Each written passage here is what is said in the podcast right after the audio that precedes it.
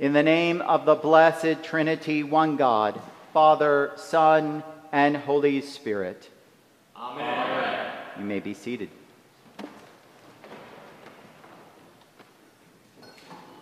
Well, here we are. An Easter like never before. It seems so very odd. Staying at home, participating through electronic waves, these seats nearly empty. Yet again, maybe it's not so, so odd.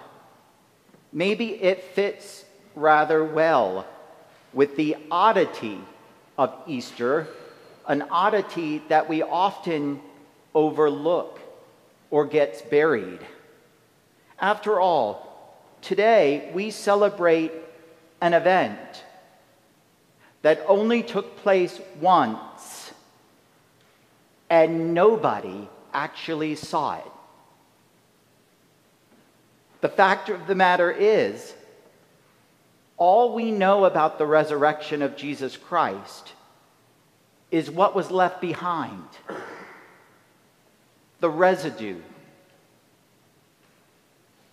The other day, I baked a loaf of Anadama bread, a New England molasses wheat bread, for a neighbor because her husband fell and is in the hospital.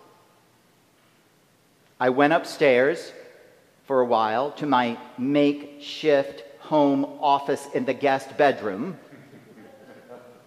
to do some work while my two teenage children were sequestered in their bedrooms pretending to be at school. a few hours later, I came down the stairs to the kitchen, and on the floor was a pile of saran wrap and aluminum foil that the bread had been wrapped in. Now, I didn't actually see the Australian Labradoodle eat the loaf of bread, but I knew that he did it from what was left behind and the guilty look on his face. you see, you don't actually have to witness an event to know that it happened. When you're driving down the road and you see a bunch of police cars ahead of you and you're directed over to only one lane to pass by, and as you pass by, there's broken glass and car parts scattered on the road. You don't have to have seen the cars collide to know what happened. This great celebration, this feast, the biggest and in our view, the greatest celebration happening around the world, is powerful enough to break through our inability to be all in one place. It is more powerful than anything. And simply because of its consequences. Now that's odd. What actually happened today is mysterious and often difficult to comprehend.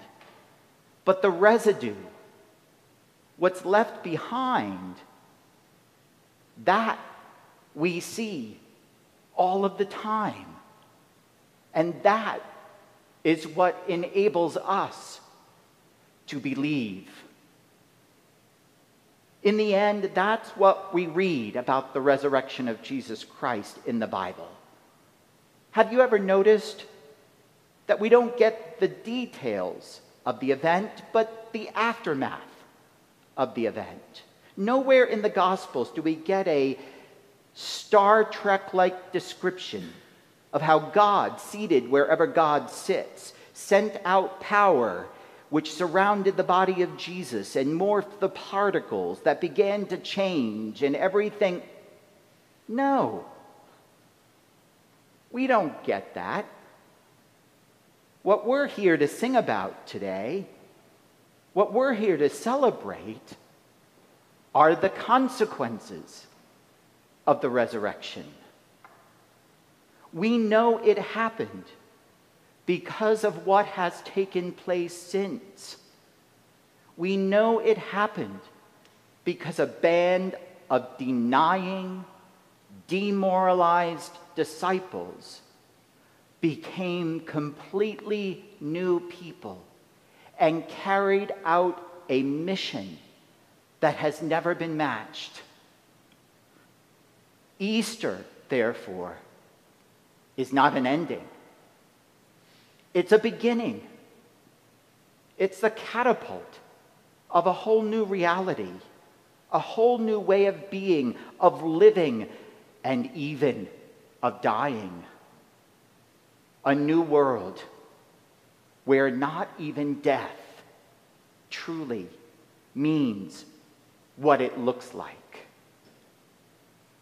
You and I, we are stewards, representatives, ambassadors of biblical word, of this reality.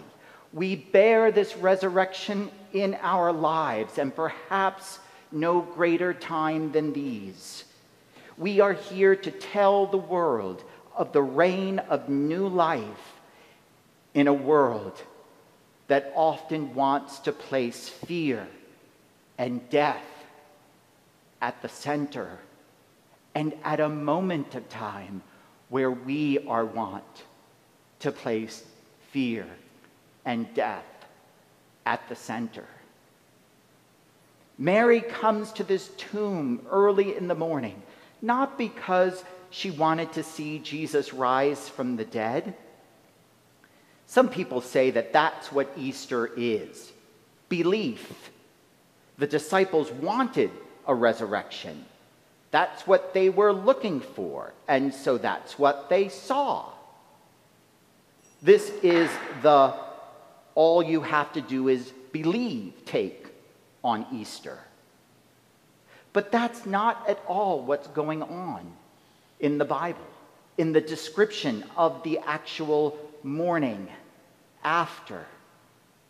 All of the gospel writers are clear that the women went to the tomb expecting nothing more than a cemetery, a dead body, visiting the cemetery.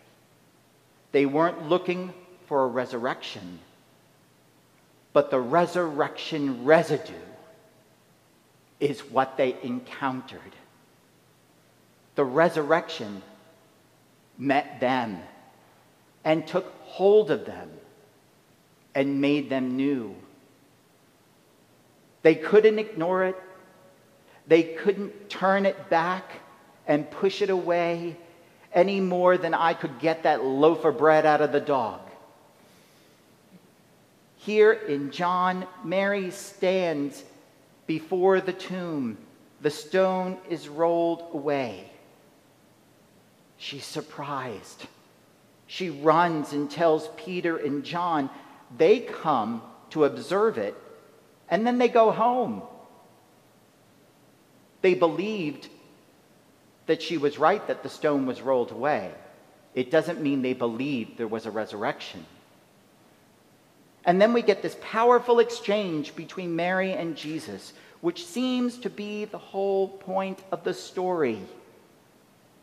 At first, she doesn't recognize him. Then he says to her, when she finally does understand who he is, he says these odd words Don't hold on to me. How odd to see the results of a resurrection. And the one whom you love the most says, don't hold on to me. Seriously.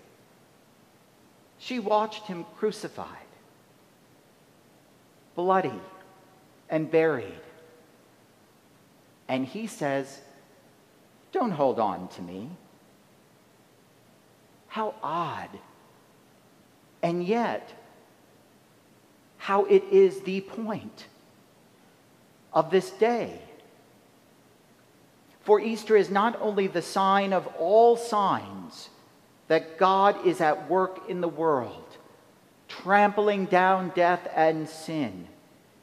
Easter is also when you and I get to go and tell about the resurrection. When you and I became ambassadors of the good news. It is no mistake that we never hear Jesus ask the type of individual self help questions we're all so familiar with. Are you looking for more meaning in your life? Would you like a more positive attitude? Of course, we find those questions helpful at moments in our lives, but this is not the point of Easter, the mission of Easter. Don't hold on to me. Go. Tell Mary, go. Go to the brothers and tell them. Give them this good news.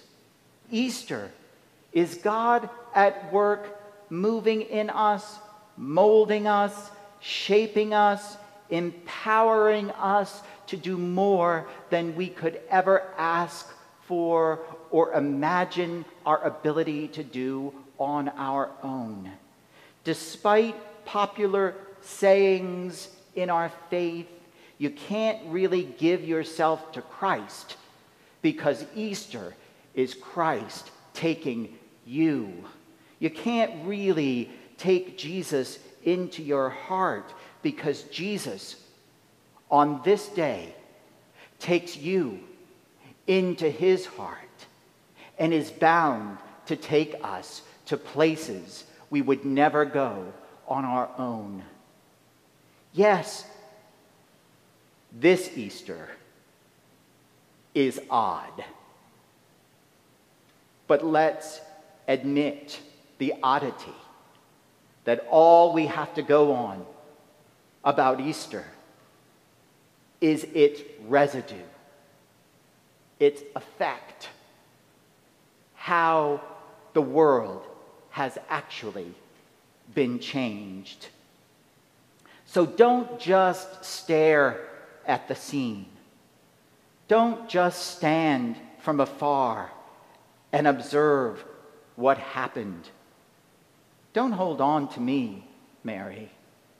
Go. Tell. Easter is God saying, and maybe even it is more real to us in this quarantine than it has ever been before. Easter is God pushing us. Go, get out. Don't hang around and don't hold on. Tell the world, especially these days, death has no power. Life is everlasting. Expect to see the difference. Expect to make a difference. Alleluia. Christ truly is risen. Now, this afternoon, I'm off to bake another loaf of bread. How about you? Amen.